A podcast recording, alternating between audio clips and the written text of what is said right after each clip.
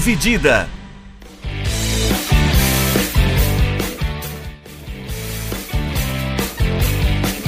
Olá, amigos do podcast Dividida, sejam bem-vindos, sejam bem-vindas a mais uma edição do nosso podcast semanal. É, nessa semana temos aqui eu, Guilherme Milani, apresentando, como sempre, e como sempre, dividindo a tela comigo, Vinícius Bringel. Como é que tá, Bringel? E aí, Milani, aí, pessoal? De boa. É isso aí. Nós vamos falar de Copa do Brasil, né? A Copa do Brasil que teve os seus dois finalistas decididos nesse meio de semana, nessa quarta-feira, né? Hoje, 29 de outubro, sexta-feira, quase Halloween. Atlético Paranaense e Atlético Mineiro foram o duelo dos Atléticos nessa, nessa final de Copa do Brasil. Uh, vamos falar um pouquinho da, de, das campanhas, né? O Atlético Paranaense faz uma boa temporada, o Fortaleza faz uma boa temporada, o Galo faz uma boa temporada. E vamos também cornetar um pouquinho a seleção do seu Adenor, que foi convocada hoje para a data FIFA do dia que. Mais que merecido. Criticar. Que merecido. A crítica aqui é sempre, é sempre merecida. Bom. Né? É, crítica. Eu costumo falar que a gente fez jornalismo para poder criticar com diploma, né? Se eu tenho diploma de jornalista, eu posso. Pode reclamar. A gente pode estar criticando, é isso que a gente faz. vamos começar. Vamos começar pela Copa do Brasil, então, Bringel. É, uhum. é, começar pelo confronto já definido. Uh, o Galo eliminou o Fortaleza, né? Primeiro jogo 4 a 0 para o Galo no Mineirão. Segundo jogo 2 a 1 para o Galo lá no Castelão, na Arena Castelão. É, sob, bem sob controle, né? O Galo Sim. não passou muito perrengue não contra o Fortaleza. Uh, apesar de uma, mais uma demonstração de força do, do time do Cuca. Isso, é. Esse time do Fortaleza é algo que a gente vai falar mais pra frente depois das qualidades desse time, né? Como esse time tem muito mérito no trabalho do Voivoda, é, de pegar e fazer uma, não digo uma reformulação, mas fazer uma continuação de um trabalho que vinha sendo muito bem feito é, desde o início dessa gestão do Fortaleza, de fazer um trabalho mais a longo prazo, de tentar melhorar a infraestrutura, tentar fazer um trabalho mais profissional, diferente do que muitos clubes do Brasil fazem é, que iniciou com o Rogério isso, acho que o Rogério trouxe muito dessa mentalidade de implementar um profissionalismo, uma cultura de, de, de, jogar futebol de uma forma diferente, de gerir um clube de futebol de uma forma como acho que ele aprendeu no, com o São Paulo nos anos 90 e no início dos anos 2000, que não é mais assim, né, óbvio. Mas é. eu acho que o São Paulo desse período era um modelo é, de gestão de muita coisa que eu acho que o Rogério aprendeu muito ali, ele conseguiu trazer um pouco disso para o Fortaleza. Tanto que eu acho que o, esse período que ele teve a primeira passagem, obviamente, foi muito boa, depois ele foi para o Cruzeiro, aí ele voltou para o Fortaleza e ficou meio aquela dúvida depois que ele saiu de novo. Como seria essa continuação é, é, desse trabalho, como seria feito isso, os jogadores, quem viria, quem, não, quem iria embora. E o Voivoda vem fazendo um bom trabalho. Tanto que nesse ano é, eles foram campeões do Campeonato Cearense, semifinalistas da, do, da Copa do Nordeste, Copa do Nordeste, e agora semifinalistas da Copa do Brasil. Para um time do tamanho da expressão do Fortaleza, eu acho que é incrível. O feito deles é muito bom, muito positivo. E também é um dos principais times do Campeonato Brasileiro. Se não me engano, está em quarto, terceiro. Quarto colocado. Quarto. Então é um time que vem muito bem, muito sólido.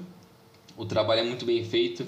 Com alguns jogadores que não têm o renome que a gente conhece, tem alguns refugos ali. Tem os caras como o Elito Paulista, o Oswaldo, o Lucas Lima caras que a gente já queria que tivessem aposentados, mas eles ainda estão jogando bola. Infelizmente ou felizmente, depende do seu ponto de vista e da sua experiência. E do time que você torce, né? E também. E do seu caráter. Mas enfim. mas esses caras estão por lá e estão fazendo um bom trabalho relativamente bem, assim, o Oswaldo me surpreendeu, o Elton Paulista se tornou um líder desse elenco, então o, o trabalho é bem feito por lá. Mas, obviamente, a disparidade financeira e técnica comparado ao time do Atlético Mineiro é, é outro nível, porque o time do Atlético Mineiro do meio para frente é muito absurdo. Time que tem Hulk, Diego Costa, Zarat, Nath Fernandes, é, o Vargas, tem muita gente boa, dá para você mesclar muito bem, tanto que de um jogo pro outro o Cuca mudou muito. Não mudou muito não, ele mudou bastante ele tentou fazer bastante variação, descansar um pouco os jogadores, porque o time ainda assim é líder do brasileiro. Tá eliminado da, da Libertadores, parou na, na semifinal, mas ainda assim foi longe, um time que teve bastante jogos ao longo desse calendário, desse ano. E também a gente pode lembrar que é um ano mais apertado do calendário por conta da, do calendário do ano passado, ano que foi espremido por conta da pandemia.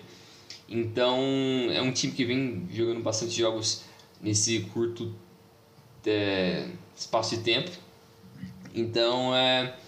Mas é, é complicado você não, não dizer que o, o poderio financeiro e a qualidade técnica desse time do, do Atlético prevaleceu nesse confronto, porque o time é muito absurdo, como a gente já falou outras vezes, é muita força, é muita variedade, muita variação, então a qualidade ali no, do meio para frente contra-ataque desse time do Atlético é absurdo. É muito, é muito forte, os caras parecem que não perdem a bola, não se desesperam. Quando acontece alguma coisa, sabem o que fazer, sabem como buscar o companheiro, sabem como abrir o jogo. Os laterais trabalham muito bem isso também. O Arana é um jogador super importante para esse, esse esquema, para esse elenco.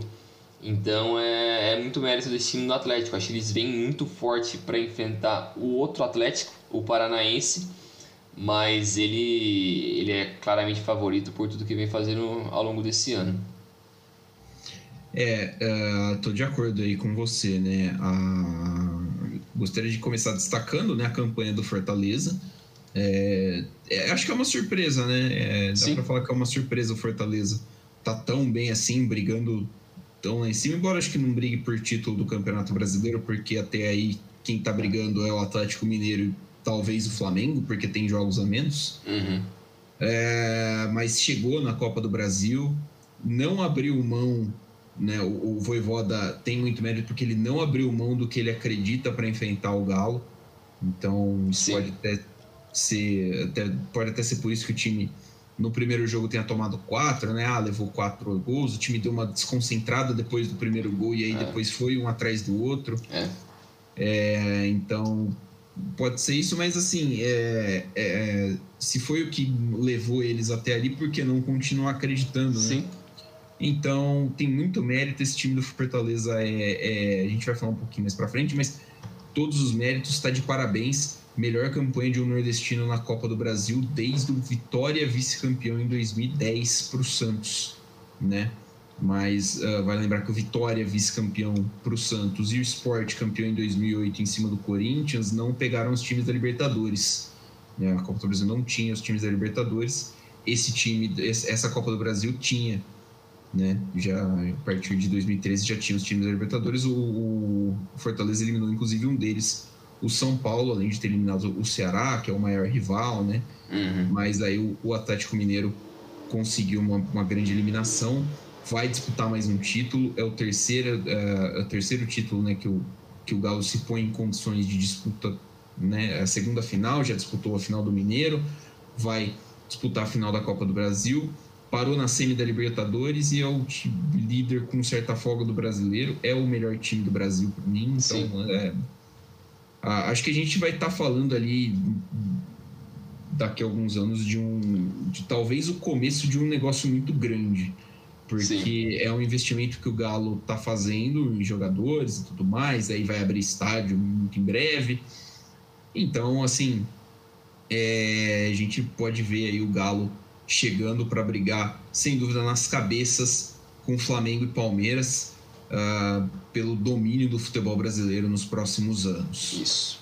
É, outro confronto, né, a outra, a outra semifinal, Flamengo e Atlético Paranaense na Arena da Baixada, o grande nêmesis do Flamengo e de muito time grande, o Flamengo até saiu na frente, tomou a virada do, do Furacão, conseguiu fazer uh, o gol de empate nos acréscimos do segundo tempo. Uh, arranjou um bom empate para trazer para o Maracanã, né? Mas no o que aconteceu no primeiro jogo é que o Flamengo deixou, né, alguns espaços ali, mostrou alguns caminhos que o Atlético Paranaense poderia explorar e o Atlético Paranaense simplesmente passeou no Maracanã. Sim. 3 a 0 chocolataço, uma das grandes atuações do futebol brasileiro em 2021. O time do Atlético Paranaense foi muito bem. É um time muito bem montado pelo, pelo grandíssimo Alberto Valentim, né? Que quando, quando assumiu ali, eu imaginei que o Atlético Paranaense ia ficar sem treinador até o fim da temporada, né? finalista da Sul-Americana, semifinalista da, da, da Copa do Brasil, e de repente os caras trouxeram o Valentim, eu falei, cara, não precisava, né? É, também pensei. E, bom, parece que de começo ele tá ele tá, tá conseguindo conseguir um baita de um resultado contra o Flamengo que acendeu um sinal de alerta, né? Um mêsinho faltando para a final da Libertadores, acendeu um sinal de alerta, embora um mês no futebol brasileiro seja muito tempo, né, Brinjal? Sim.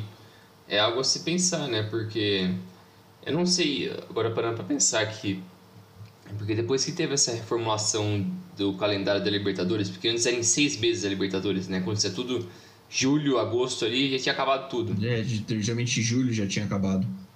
Isso, então eu não sei se essa, esse alongamento da Libertadores e da forma como é feito agora acaba dando muita margem para os times caírem de nível, porque querendo ou não, isso entra, bate de frente diretamente com a forma como o calendário do brasileiro funciona, que é uma várzea. Então às vezes está jogando duas, dois, três campeonatos ao mesmo tempo, visando uma final ainda. Então muito provavelmente você vai chegar quebrado ou no ápice do seu do Desgaste. seu isso.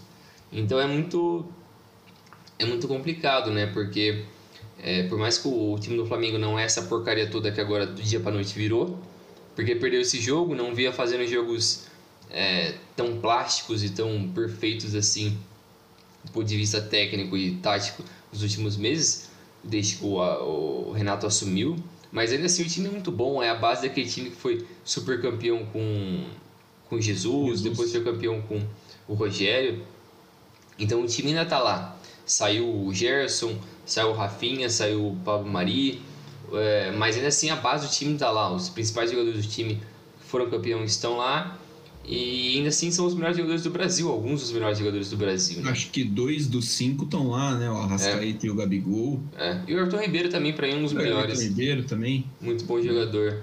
É, então é, é um pouco cruel você crucificar o time depois de uma eliminação, beleza? O time parou na semifinal e perdeu para o Atlético Paranaense, um time que, entre aspas, é pior. Mas isso não é um demérito, você parou na semifinal.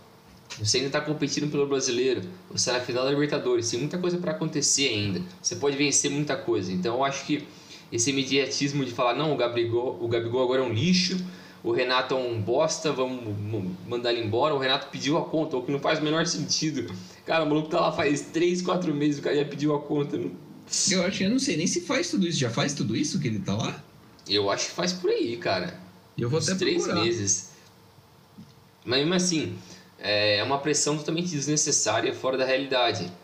É, do ponto de vista humano, assim, não faz o menor sentido. Até o futebol brasileiro, que é considerado uma zona, não faz sentido essa zona absurda. Mas, enfim.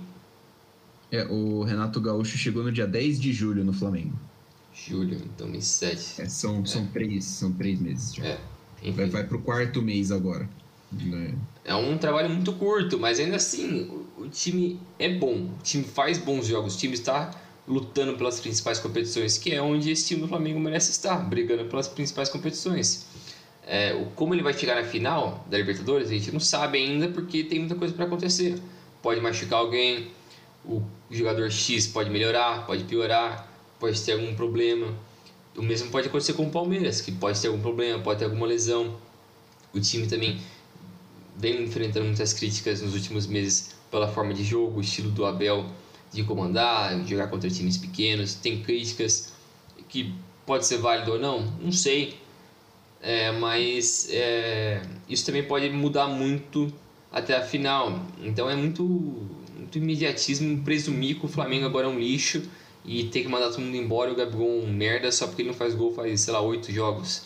Que não faz sentido. O cara ainda é o principal goleador do Brasil. É, mas ainda assim o time é muito bom.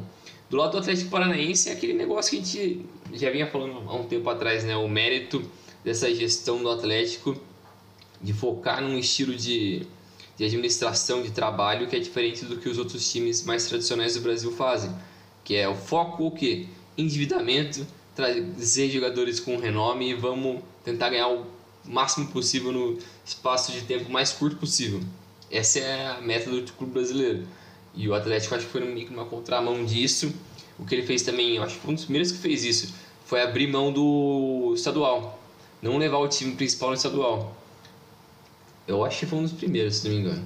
É, eu acho que foi, né? É, não, não, não, me recordo, pelo menos não tô me recordando de outro time. O Atlético mandou o Sub-23, né? Geralmente Isso. estadual. É, e é algo que a gente sempre criticou a mídia nacional, assim, também sempre falou abertamente da forma como o principal problema, o principal empecilho do calendário brasileiro são os estaduais. A forma como os estaduais são geridos ali, principalmente o paulista, onde tem, cara, sei lá, 15 datas. É muita data. É muita coisa, você acaba espremendo demais os outros campeonatos que são mais relevantes. Onde a competitividade do Campeonato Paulista, ou você pegar outros que, por exemplo, o Gaúcho, cara, é, infelizmente o nível é muito fraco. É muito fraco. Então o que você fazer? É muito óbvio que o Atlético, não, que o Grêmio ou o Inter vão ganhar. E não tem como você fugir disso. Até no Paulista também, que é muito claro que os principais vão ganhar, mas uma hora ou outra aparece um time ali com uma campanha interessante.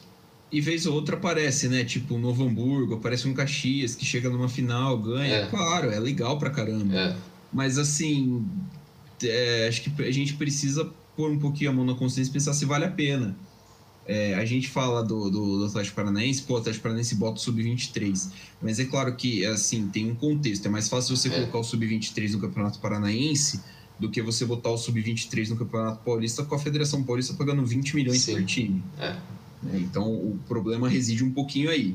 Palmeiras, Corinthians, São Paulo, Santos não vão abrir mão de 20 milhões da Federação Paulista. Sim, porque eles já são endividados. Se eles abrirem mão desse dinheiro, eles estão fodidos. E, e, acho que assim, né? É, é mais dinheiro, né? É. Se você oferece 20 milhões, por exemplo, para o Atlético Paranaense jogar o Campeonato Paranaense, os caras aceitam. Provavelmente, é. Né? Mas o, o Paranaense não vale tudo isso. Nem o Carioca, que seria o segundo campeonato estadual do país, paga tudo isso, né? Então. É. A gente fica aí com esse, com esse elefante branco no meio do, do calendário. É, é algo que talvez, não sei, daqui uns 10 anos vai mudar? Possivelmente não mas é algo que dá pra, dá pra pensar daqui a uns anos, né? A forma como os estaduais. Acho que duas coisas podem mudar muito o futebol brasileiro nos próximos anos: os estaduais e o Sociedade Anônima, que é o, os clubes virarem empresa, né? Que é algo que o Cruzeiro e o Botafogo já estão dando entrada nisso. Estou até lendo uma matéria disso hoje, é, falando que a XP, que é a XP Investimentos, isso é a corretora, né? Ela tá. Ela meio que administra, não administra, mas ela faz o, o meio campo entre buscar investidores para esses clubes. Então, os clubes vão ter que ceder o comando da, entre aspas, empresa, que é o clube, para esses investidores, mas ainda assim eles vão ter uma, uma porcentagem muito grande do clube. Mas aí, por exemplo, explicando rapidamente, quando os caras criarem essa nova sociedade, essa nova empresa, 20% desses lucros totais dessa nova empresa vão ser voltados para pagar as dívidas da, da, do clube, né? quando era o clube normal ainda. Né? É, então é um processo longo, mas ele é mais saudável e ele também é, evita de ter os, os cartolas que desviam dinheiro, que fazem um monte de besteira, que é, de certa forma, algo recorrente no futebol brasileiro e que sempre é, sempre acaba ferrando os clubes, né? Porque eu acho que um dos maiores exemplos disso é o Santos. O Santos sempre formou muita gente, vendeu muita gente e sempre tá quebrado. Por que, que sempre tá quebrado? Porque alguém tá fazendo alguma coisa ali que não é certa. Ou até o próprio Cruzeiro, né? Pô, o próprio Cruzeiro, Cruzeiro também. O Cruzeiro foi roubado, pô. Sim. O caso do Cruzeiro é caso de catar os dirigentes e levar preso. Os é. caras roubaram o Cruzeiro na cara dura. Eu tenho muitas ressalvas em relação ao modelo de clube empresa. acho que a gente tem bastante exemplos ruins disso. A gente tem exemplos Sim. bons, claro, não vamos né, ser hipócrita, mas assim, a gente tem bastante exemplos ruins, tem exemplos europeus, tem exemplos na América do Sul, no Chile, né, principalmente os times é. que, que são empresas lá tem uma queda de rendimento, uh, principalmente em relação ao futebol sul-americano, né, das competições internacionais, mas isso a gente deixa um assunto para um outro podcast, que aí também dá para gerar uma discussão muito legal sobre isso. É. Né, muito ponto de vista bacana. Uh, é, mas, mas eu acho é... que vai ser o futuro do, do futebol brasileiro, ter essa sociedade anônima. Porque como a gente é sempre muito responsável financeiramente em questão de gestão, é inevitável que a maioria dos clubes sigam esse caminho. É, eu também. É, eu, eu, acho que ou é isso ou é uma forma de, do time empresa não oficial. É, também. Né? Porque você ter ali, o, o, por exemplo, o. É que eu esqueci o nome do cara da MRV. Mas você tem um cara é. da MRV, você tem uma Leila Pereira fazendo um patrocínio forte, né? O Flamengo tem, o Flamengo tem um patrocínio grande, claro, é, é, é, mais natural porque o Flamengo tem um alcance muito grande, né? Um alcance que o Palmeiras também poderia ter se, se soubesse explorar melhor, mas enfim. É, mas acho que também concordo que vai ser esse o, o, o caminho. Falando, Sim. voltando um pouquinho do Flamengo, né, do, do, do, em relação ao confronto, é... O Flamengo não, Atlético Paranaense. É uma temporada muito boa, eu confundi, confundi o Rubro Negro. É uma temporada muito boa, né, do Atlético Paranaense. É um time que, embora não faça uma campanha brilhante e, e tenha uma oscilação grande até no Campeonato Brasileiro, é, é finalista da Sul-Americana, né? Uhum. É um uhum. time que encaixou ali, é um time que é, eu considero um problema que o time você não acha jogo do time para assistir. O time não tem contrato com ninguém, passa sei lá no canal do Atlético Paranaense e tal. Então a gente não tem assim, não acompanha muito uh, de perto o Atlético Paranaense até por essas dificuldades, mas é um time que joga uma bola bonita, né? Um time que, que tá bem encaixado e que tá tá fazendo uma boa campanha tanto em, em, na Copa do Brasil quanto na Sul-Americana, que são a Copa do Brasil paga muito bem, então já é um bônus. E a Sul-Americana é mais um título de prestígio internacional que pode dar uma, uma vaga direta para Libertadores, né? Isso. É, eu acho que, como a gente já falou um pouco antes, né? Esse trabalho do, do Atlético é muito bem feito. E é engraçado essa, essa consolidação desse time do Atlético nos últimos anos. Eu acho que se ele conquistar essa Sul-Americana, é algo que vale a pena a gente olhar mais a fundo como esse trabalho é bem feito. Eu acho que os dois modelos, assim, não três, vai de gestão, de forma de trabalho do Brasil nos últimos anos é o Fortaleza, o Atlético Paranaense e o Bragantino. Esses três, assim, eu acho que eles mudaram a forma como o futebol brasileiro pode ser visto. Que o torcedor, eu acho que a maioria dele não quer ver esse estilo de jogo, esse estilo de, de mudança de mentalidade, né? Porque o brasileiro ainda segue muito essa mentalidade de a gente precisa vencer o mais rápido possível, a gente precisa é, vencer todos os campeonatos, ter os melhores jogadores, pagar os melhores salários. Então é algo um pouco é um pouco complicado. Mas acho que esse time do Atlético tem tudo para para continuar sendo muito bom, sendo muito competitivo e eu acho que seria muito bacana. Independente de que ganhar esse título da Sul-Americana, né, eu acho que os dois times têm, têm muito mérito. Eu acho que seria muito bacana ver, ver a evolução disso e, e também dar um pouco do prestígio da Sul-Americana, que o pessoal trata meio como se fosse algo que insignificante, mas é uma competição internacional que vale muito também, né? Principalmente para essas equipes que não conseguem, por exemplo, bater de frente no Brasileiro ou na Libertadores. Então acho que é um título muito significante para esses times. É, e acho que com a Libertadores ficando tão, né, assim, tendo cada vez mais times brasileiros chegando na, na fase final, a gente quase teve com, com, uma semifinal inteira brasileira, né? O Fluminense foi eliminado pelo Barcelona. Isso. É, imagino que Palmeiras, Atlético Mineiro e Flamengo, por exemplo, vão estar quase sempre eh, chegando nessas fases agudas. É, diminui, né? É, assim, é muito time rico para pouca vaga. Então, é natural que se você tiver a oportunidade de ganhar uma competição internacional como a Sul-Americana, a sua, o seu foco possa ser esse e, é um, e se torne um título de mais expressão. Isso. Uh, o Fortaleza, cara, o time da outra semifinal, voltando para a semifinal, Fortaleza faz um ano histórico. Vale a pena a gente lembrar que em 2017 o Fortaleza foi vice-campeão da Série C. O Fortaleza passou oito anos, praticamente, acho que foram oito anos na Série C, subiu em 2017 para a Série B, disputou a Série B em 2018, foi campeão da Série B em 18, campeão da Copa do Nordeste também nesse mesmo ano.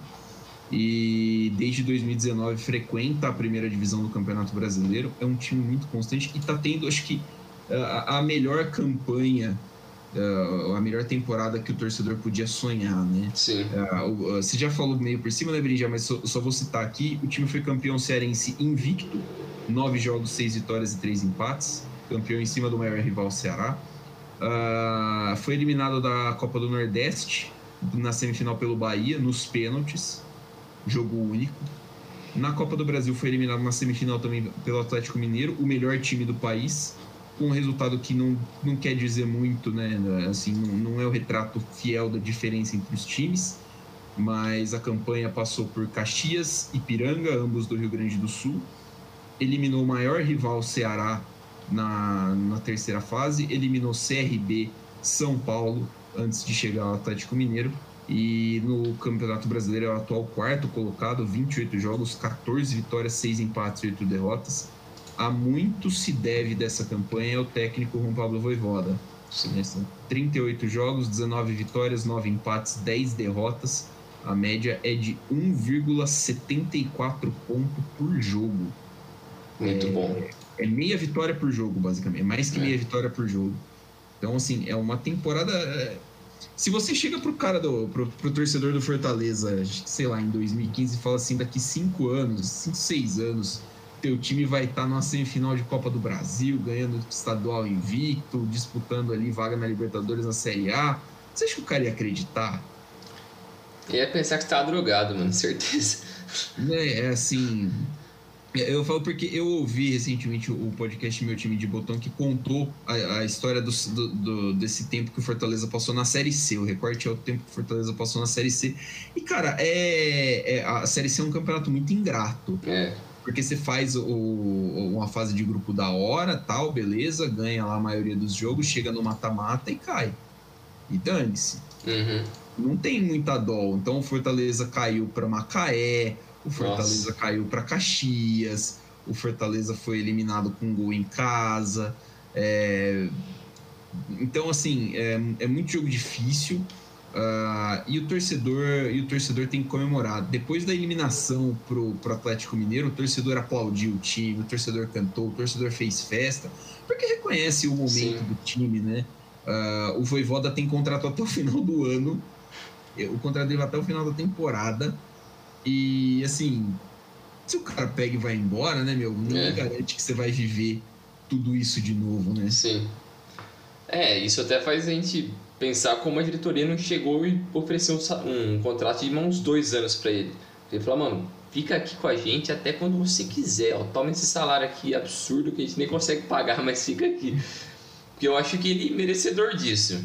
E porque imagina, se acaba a temporada, ele recebe uma proposta num, sei lá, um Corinthians ou alguém assim.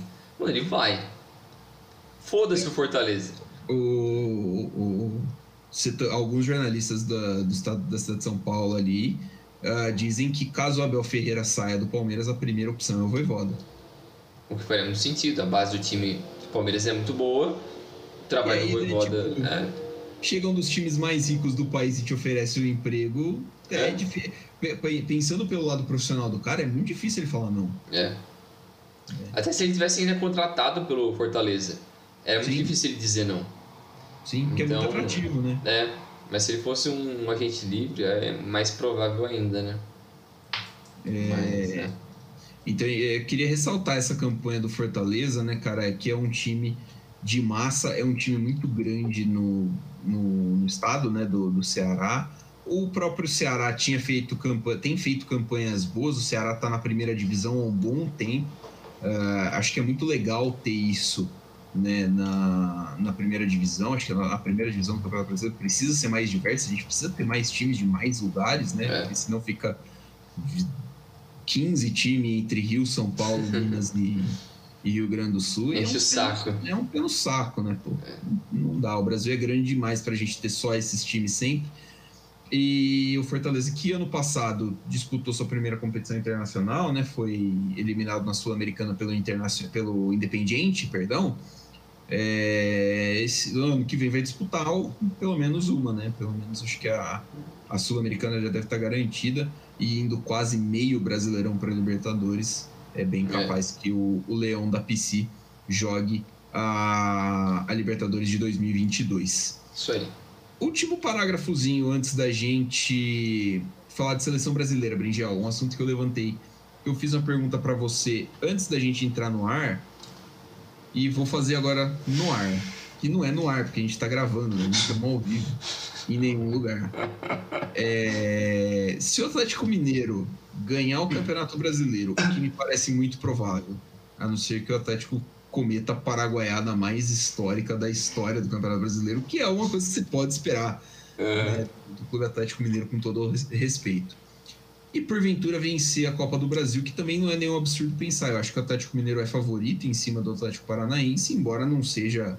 Não dá para você declarar vencida já Sim. A, o duelo. Tendo em vista, se o Atlético conquistar esses dois títulos, a, a tríplice coroa do Galo pesa tanto quanto a tríplice coroa do Cruzeiro de 2003 ou você acha que não? Cara, Eu ia pensar um negócio super absurdo aqui agora. Eu falava, vou ligar meu pai perguntar isso, porque meu pai é cruzeirense, né? Eu falava, vou ligar meu pai agora. Só que, tipo, quase meia-noite que a gente tá gravando, meu é... pai tá desmaiado agora. Se ele estiver dormindo, acho que ele não vai ficar muito contente em receber sua ligação pra perguntar do final ainda por cima. Ele nem ia me entender, mas se fosse uma coisa importante. Ah, mano, cala a boca, moleque. Vai dormir, me deixa em paz. Mas enfim. É... Eu acho que é algo interessante, é questionável assim. É, não sei se pesa tanto, porque como você tinha falado antes, é, a diferença é que o, a Copa do Brasil que o Atlético está jogando agora tem os times da Libertadores, coisa que não tinha quando o Cruzeiro ganhou em 2003, porque tinha aquela restrição, né? Quem classificava para a Libertadores não ia para a Copa do Brasil, é, só chegava acho nas não, não ia, né? Não, não ia, não ia. Não, ia, isso, isso, isso. Por é causa, da, por causa da, do, do calendário, né? Dizem é, depois mudou para os times da Libertadores chegarem a partir das oitavas, não era? É, aí acho que a partir dessa temporada tá uma fase antes. Tá. tá Mas enfim. Pré-oitavas, enfim. Isso muda um pouco o peso porque dificulta mais o, o caminho. Mas ainda assim, você pensar o feito das equipes, eu acho que é um pouco cedo ainda para você pensar o, o legado desse time do Atlético. Porque esse time do Cruzeiro faz quase 20 anos. Então a gente sabe que aquele é um dos maiores times da história do Campeonato Brasileiro. É um dos times mais vitoriosos da história do Brasil. Teve jogadores históricos, teve o Alex uma fase absurda. É, o que eu acho que esse time do Atlético talvez não tenha esse cara central que seja a cara do time pode ser o Hulk, mas eu não acho que tem o mesmo peso do Alex daquela época. É. É, mas ainda assim, é, se você pensar talvez é muito difícil você pensar o papel assim pesar jogador por jogador. Talvez no ataque seja tenha mais nome o time do Atlético, tenha mais recursos, mas ainda assim talvez o time do, do Cruzeiro seja melhor porque defensivamente aquele time era muito bom. Você tinha Sorin, você tinha o Alex. O Alex. O Alex Cabeça tá lá? Não. Alex não, é o. É o Alex depois foi pro Lyon, não foi? É o. Você tá pensando no Cris, acho. O Cris, cara, que Alex. Falando Alex, tô pensando no Alex que era do Santos. Mas querendo dizer o Cris do Cruzeiro que depois foi pro Lyon, isso. Isso. O Edu da Cena também era dessa época. É... Então o time era muito bom. É, é, difícil medir esse negócio do legado porque a gente ainda tá vivendo esse time do Atlético. Mas é algo questionável, assim. Talvez daqui uns cinco anos a gente consiga olhar para trás e ver como o quanto isso durou, né? Esse time do, do Atlético. Porque pode ser que ano que vem eles vençam mais ainda. E aí? Aí eles vão ser maior que esse time do Cruzeiro. Por todo o legado desse, desse elenco, vai acabar sendo pesando mais. Mas eu acho que é um, é um pouco complicado. Eu acho que foi muito marcante esse time do Cruzeiro. É, não sei, é um pouco difícil pesar isso daí. Talvez, não sei, eu acho que o estadual naquela época também era um pouco mais. Tinha, aspas, um peso maior, né? É, hoje em dia. Cara, o Mineiro de hoje era só o Atlético. O Cruzeiro tá tão fodido que nem se ele quisesse ele conseguia competir com o Atlético. Então, eu acho que é um pouco tem uns pesos diferentes ali assim mas são bem similares a, a nível de importância é, é, um, é, um, é um bom questionamento talvez daqui uns anos a gente consiga ter uma certeza maior sobre isso né é, pr primeiro vamos falar que assim, é lógico, né, devido ao respeito ao, ao Galo, mas o Galo primeiro precisa ganhar os títulos. Sim, né? sim, é. Obviamente, tem, é. Tem isso, mas é, é, eu acho que é bem isso. Uh, imagino que na, nas próximas temporadas o Galo também vai ter essa oportunidade de chegar nessa tríplice coroa. É. Uh, acho que seria legal, porque a gente tem o Cruzeiro só que tem essa, essa, essa tríplice coroa, né? Estadual, Copa do Brasil e Brasileirão ao mesmo tempo, no, na mesma temporada. O Palmeiras tem estadual, Copa do Brasil e Libertadores, né? Então o Flamengo tem estadual, Libertadores e Brasileiro, eu acho. Quando foi campeão estadual em 2019? Não, ele foi no ano seguinte, 2020, com Jesus. Eu acho que 19 ele não foi. Foi? Não, não lembro se foi em 19. Mas, enfim, tem todo esse componente, né? De história. Imagino que torcedores do Cruzeiro não gostariam de ver uh, esse tipo de coisa acontecendo, porque, né? Acho que talvez seja uma das únicas coisas que o. Últimas coisas que dá para se apegar ainda, né? do. Do Cruzeiro? Do Cruzeiro, do que tá tão fudido. Né? tá tão fudido que ele não tem mais alegria, tem que pensar em coisas tem que, do legado tem que lembrar da, é. das alegrias anteriores. O Flamengo é. foi campeão carioca em 19. Então ele ganhou tudo? Foi carioca, brasileiro e não ganhou a Copa do Brasil, né? Uhum. E nem o Mundial. O Mundial, perdeu do Atlético Paranaense e do Liverpool. O, aquele Cruzeiro, só passar aqui, ó. Gomes, Maurinho, Luizão, Gladstone e Leandro, o Bochecha. Augusto Recife, Jardel, Wendel, Alex, David Aristizábal. É, esse é o time do Cruzeiro campeão do, da Copa do Brasil em cima do Flamengo. É, é um timaço. Uhum. É um uhum. timaço. Passou de 100 é. gols, meteu, mais, meteu 100 pontos no, no, no, Brasileirão, assim, tratorou tudo. O Galo tá, tem uma campanha muito forte no Campeonato Brasileiro. Uh, acho que talvez se guardar as devidas proporções pode ser que chegue né, numa campanha Uh, acho que não, acho que não chega na campanha, porque acho que o, a régua do Cruzeiro de 2003 é, no Brasileirão é a, a, régua é o Flamengo, né? É. É junto com o Flamengo, acho que são as duas melhores campanhas individuais da, do, dos pontos corridos. Sim. É, então, é, mas acho que pode ser, pode ser. É, coletivamente eu prefiro o time do Cruzeiro. Prefiro o, time do Cruzeiro melhor que esse do, do Galo mas também tem que pensar que essa é uma temporada que começou atrasada, é uma temporada toda encavalada, é. então é, trabalhar nesse curto espaço de tempo, esse tanto de jogo que o Galo está fazendo também não é, é e também, fácil. como você disse, é, a temporada ainda está acontecendo, então pode ser que esse time evolua mais ainda, a gente não Exatamente. sabe. Exatamente. Pode ser que atinja o ápice, esteja para atingir o ápice ainda. Sim, sim, pode ser.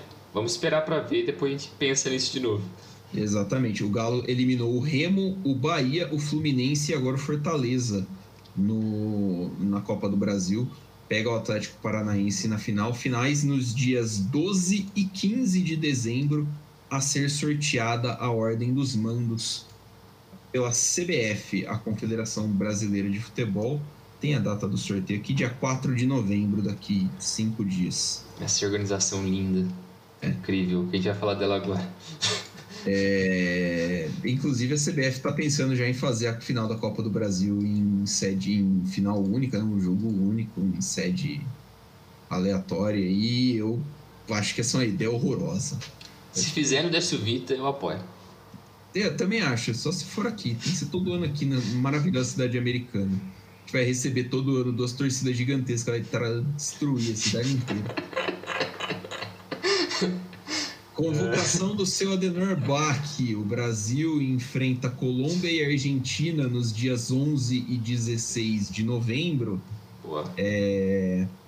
Deixa eu só achar aqui onde é que vai ser os jogos. O Brasil pega a Colômbia no Itaquerão, em Corinthians, né? Estádio do Corinthians. E pega a Argentina no Estádio San Juan de Bicentenário, que é em San Juan. É uma bimboquinha. Quebrada. Vai a Argentina vai catar. É como se a Argentina estivesse catando esse, esse Brasil e Argentina e mandasse, sei lá, cara, pra. Deixa eu pensar. São José do Rio Preto. Putz, não tem nem gente lá, mano. Vai mandar o jogo no Teixeirão lá. Maravilha. O presidente prudente. Lembra quando tinha aqueles clássicos de presidente prudente porque não podia ter aqui que dava briga? Lá não dava, nunca deu briga. É, o gol sendo Rogério foi lá. O gol sendo o Rogério foi contra o Corinthians? Foi. Foi em Barueri. Foi em Barueri, verdade, verdade. O, gol, do, o gol do Ronaldo. É que eu esqueci que essa. Mudou de nome, né? Mudou de nome mil vezes. Era Grêmio Barueri, Grêmio. Não, eu tô viajando. É... Barueri. Você está confundindo com o que era americana, que veio para americana, que era o. Cara. Não é Garça, acho que eles passaram por Garça. Ah, foda-se também, vai tomar. Enfim, é, desimportante, desimportante. Uh, vamos só, só vou citar rapidinho aqui a, a convocação. Alisson do Liverpool, Ederson do City, Gabriel Chapecó do Grêmio são os goleiros. Defensores: Thiago Silva do PSG, do, do Chelsea, Marquinhos do PSG, Danilo e Alexandro da Juventus, Éder Militão do Real Madrid, Renan Lodi do Atlético de Madrid, Emerson Palmieri do Tottenham e Lucas Veríssimo do Benfica, Felipe Coutinho do Barcelona, Casemiro do Real Madrid, Paquetá do Lyon, Fred do United, Fabinho do Liverpool, Gerson do Marseille, Neymar do PSG, Firmino do Liverpool, Jesus do City, uh, Anthony do Ajax, Rafinha do Leeds e Matheus Cunha do Clube Atlético de Madrid. É, é, o Tite não chamou jogadores da, de times brasileiros, né, só o Gabriel Chapecó, acho que para evitar desfalcar os times na reta final, o que faz pouco sentido, já que o, o vai tirar o goleiro titular do Grêmio, o Grêmio está disputando para não cair. É, imagina. Ele fez de pirraça isso. Né? É, eu não sei, né, se, se ele está querendo criar inimizade lá no Grêmio, né, galera? Ela gosta do Tite, né? O Tite já foi treinador do Grêmio, não sei porquê, mas enfim. O é, que, que você achou, Bringel? Sol, solta o verbo, por favor. Achei uma aposta. Não, cara, é.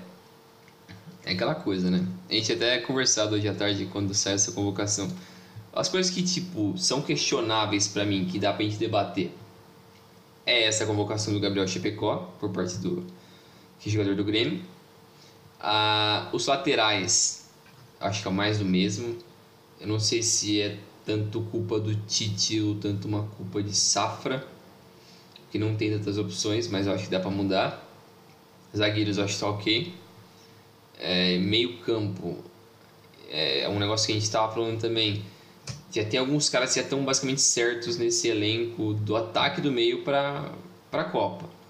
E eu acho que uh, o Gerson ainda é questionável o Coutinho, eu não sei o que ele está fazendo aqui, porque ele voltou de lesão faz pouco tempo e não é nem titular no Barcelona. Essa para mim é a maior. maior é nonsense do. É, maior questionamento dessa convocação. O ataque, é, eu acho que é basicamente o que dá para ter. É, todo mundo tá dentro do, do padrão Tite de qualidade. O Rafinha já conseguiu cavar sua vaga ali, né? Provavelmente já vai para a Copa foi muito bem na última convocação na data FIFA, né? Então, isso mostrou muito muito eficiente, com muita vontade, né, de jogar, coisa que alguns caras ali não tem muito, né? Mas eu acho que a convocação, pelo menos eu acho que a base desse time aí, cara, 80% dessa escalação ia estar na Copa. Eu acho que é mais ou menos por aí. Mas aí fica aquela dúvida, o que, que o Coutinho tá fazendo aqui? Vamos pensar, vamos coloca a máscara do Tite aqui assim, começa a falar com um monte de palavra que ninguém sabe, começa a ser meio travado, uh, meio pragmático assim. É um externo desequilibrante. Vamos tentar pensar com a cabeça de alguém que não sei se pensa. Vamos lá. Por que ele trouxe o Coutinho? A gente já sabe o que o Coutinho pode oferecer, porque o Coutinho não tem 18 anos, ele tem 28, 29 anos. Ele é da mesma geração do Neymar, é um cara que já foi convocado, sei lá, 40 vezes. A última convocação dele foi em outubro do ano passado. E ele ficou um tempo fora porque ele estava lesionado, como, ele, como é recorrente nos últimos anos desde que ele chegou no Barcelona.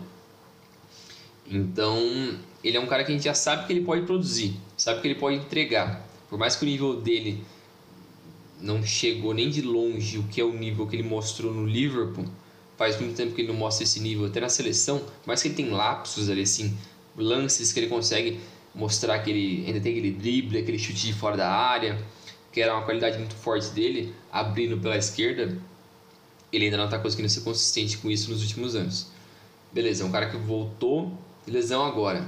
Ele está pronto para estar tá na seleção. A seleção não era para ser os melhores agora, os melhores que podem, que são brasileiros. Não era para ser isso, em tese, a convocação.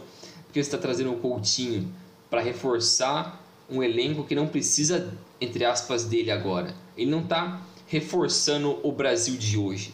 Ele está, entre aspas, é, ocupando espaço ou tirando a oportunidade do Tite testar alguém diferente. Beleza, ele não quer trazer ninguém do Brasil. Cara, tem um monte de moleque por aí. Por que você não continuou tentando o Douglas Luiz, que eu ainda acho um bom jogador? Putz, tenta, muda a escalação, muda a formação, traz outro cara, traz o Bruno Guimarães. Porque se você tem o Paquetá, se você tá vendo o Paquetá, é porque você tá vendo os jogos do Lyon. Mas se você tá vendo os jogos do Lyon e você não tá vendo os jogos do Barcelona, aí, aí meu filho, é questionável. Não é possível que ele esteja vendo os jogos do Barcelona e tenha decidido convocar o Coutinho, né? Então, por isso que é um pouco contraditório o que o Tite faz aqui, né? Então, eu ainda acho que o Tite trouxe o Coutinho de volta por uma questão de de elenco, ser um cara que ele, entre aspas, confia. Mas beleza, você não tá chamando os caras pro rolê.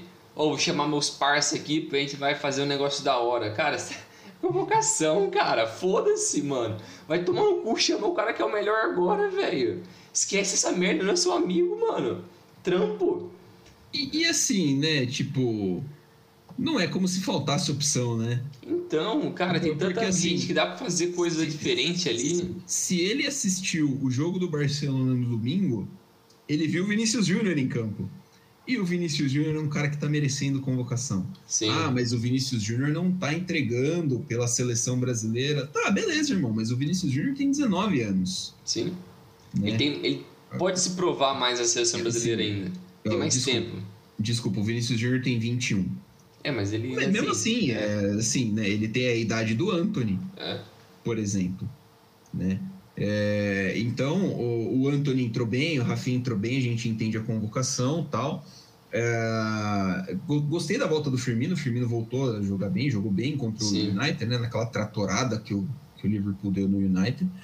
Mas assim, cara, é, o principal nome errado, e aí é errado mesmo, porra, não tem por que convocar o Coutinho, sabe? É. Assim, ah, mas sente falta de um cara para cadenciar, achar o último passe, carregar mais a bola, beleza, falta, mas assim, não é um cara voltando de lesão que disputou. Sei lá, seis uh, jogos, sete jogos, assim. Ele tem 444 minutos em campo essa temporada. Isso dá. Cara, isso não dá cinco jogos. É, e nem foi titular em todos, ele deve ter. Cinco, cinco jogos daria 450 minutos. É isso, né? Isso. É. É, são pela, pelo, pela temporada, pelo Barcelona são 10 jogos, um gol e um cartão amarelo. Uh, ele não foi titular em nenhum. Não, ele foi titular, se não contra o Granada. Foi titular em alguns. Granada, Levante. Mas ele não explodiu. Nesse jogo ele não explodiu. Puta.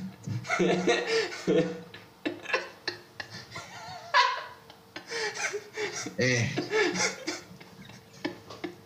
Não, não explodiu. É, seguindo. Vamos seguindo. Eu demorei pra entender. Ai, caramba. Mas enfim, é um cara que tá, ele tá voltando, beleza, né? E acho que assim, eu, eu acho que o Tite devia variar mais, eu acho que ele devia uh, experimentar mais. Eu já falei isso mais de uma vez, eu acho que ele não precisa do Casemiro todos os jogos. É. Né? Acho que o Casemiro nem tá jogando tanto assim para ser tão incontestável dentro da seleção brasileira, mas isso é outra história. É, eu acho, é... cara, é esse negócio. Se você tem tanta convicção assim de que você sabe que esse cara pode entregar para você, cara, testa outras coisas. Sim. O Brasil já tá na Copa, cara. Já tá na testa, vai variando, vê o que pode ser. Putz, esse cara tá jogando bem no clube, mas aqui não joga. Putz, vou tentar mudar a posição que ele joga aqui. O que, que eu tô fazendo de errado para ele não tá funcionando aqui? Muda, testa outras coisas, varia. Por que ah. você pode continuar insistindo na mesma coisa? O Titi é muito. Nossa. Ele é muito pragmático. É, né? e, de, e, depois, do, depois dessa data FIFA, o Brasil volta a jogar em janeiro. 27 de janeiro pega o Equador em Quito e depois 1 de fevereiro pega o Paraguai em Belo Horizonte. É, depois disso tem Chile, tem uma, uma data FIFA em março, né? Chile em Salvador e Bolívia lá em La Paz. E depois está marcado para junho um Super Clássico das Américas lá em Yokohama, no Japão. Uh, mesmo que eu entenda que você não queira fazer testes agora, porque são dois jogos difíceis, né? A Colômbia, é, é a Colômbia, né? O adversário, e é a Argentina, eu entendo isso. Uh, mas, né, acho que poderia, já poderia ter sido feito antes e não foi feito. Porque numa dessa, o Casemiro é suspenso nas quartas de final de Copa do Mundo e entra um cara com característica diferente que você não testou nessa posição é. e que... Você não sabe o que fazer. Você não sabe o que fazer. É. Aí o Lukaku arranca pelo meio campo, ninguém derruba o cara, né? Aí o volante desvia a bola no primeiro pau, mata o goleiro, né? Aí não adianta. Ah, falando das laterais. É... Ah, essa lateral se foda. Puta lixo, velho. É...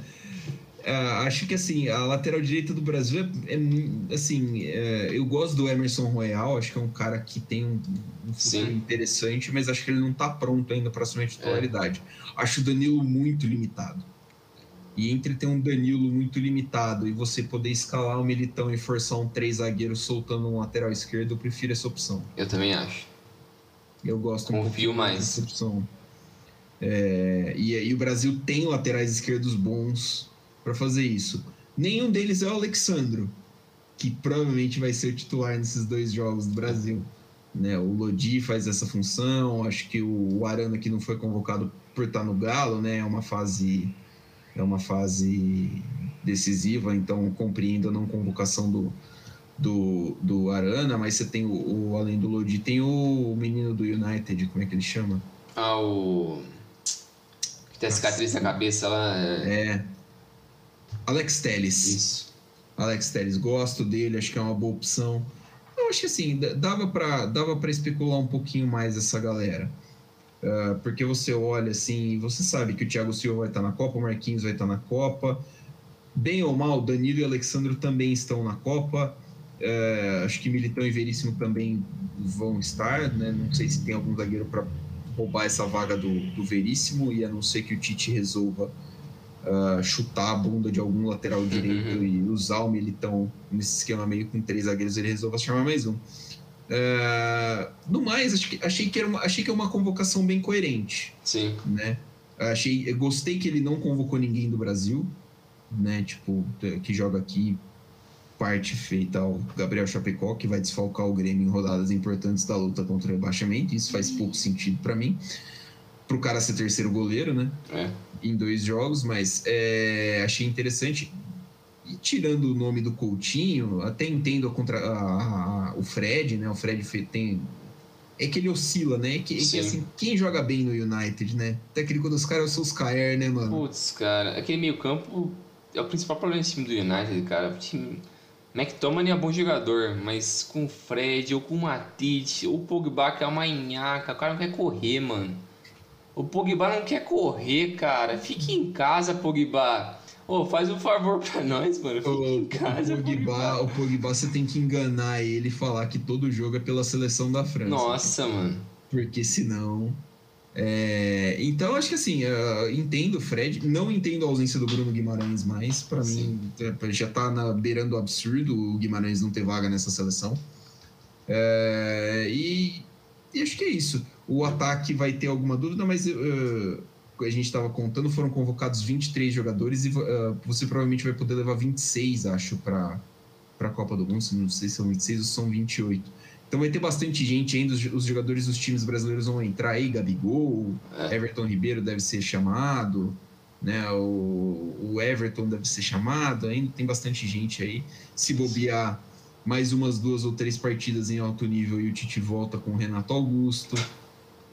Paulinho tá voltando, Paulinho tá voltando. Se o Paulinho chegar no Corinthians, fi, vai. É, o Tite não esqueceu ainda não, Paulinho. Você já imaginou o Paulinho jogando três Copas pela seleção brasileira? Nossa.